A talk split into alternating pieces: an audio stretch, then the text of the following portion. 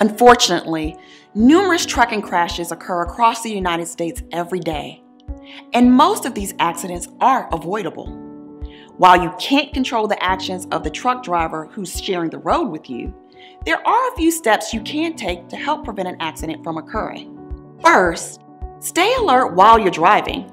Truck drivers can be on the road for hours at a time, and at any given moment, they may be on the verge of falling asleep behind the wheel. Therefore, it's important that you remain alert and eliminate all distractions while you're driving so that if a tractor trailer does begin to swerve, you'll be able to react quickly to avoid a collision.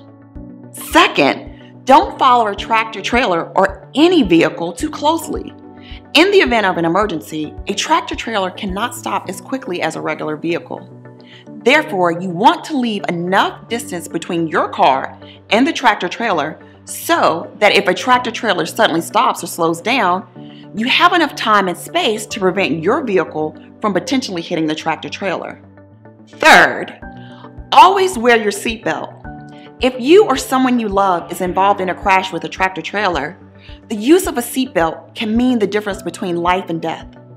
Due to the size and weight of tractor trailers, it's not uncommon for a person to be tossed around or strike the steering wheel after being hit.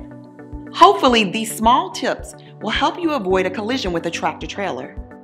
However, if you or a loved one has been injured in an accident with a tractor trailer, 18 wheeler, or any other commercial vehicle, contact our firm immediately. I'm LaShonda Council Rogers with Council and Associates. We are dedicated to helping you achieve the best outcome possible at trial or through settlement. For a free confidential consultation or a case review, contact us because we fight for our clients, because our firm cares.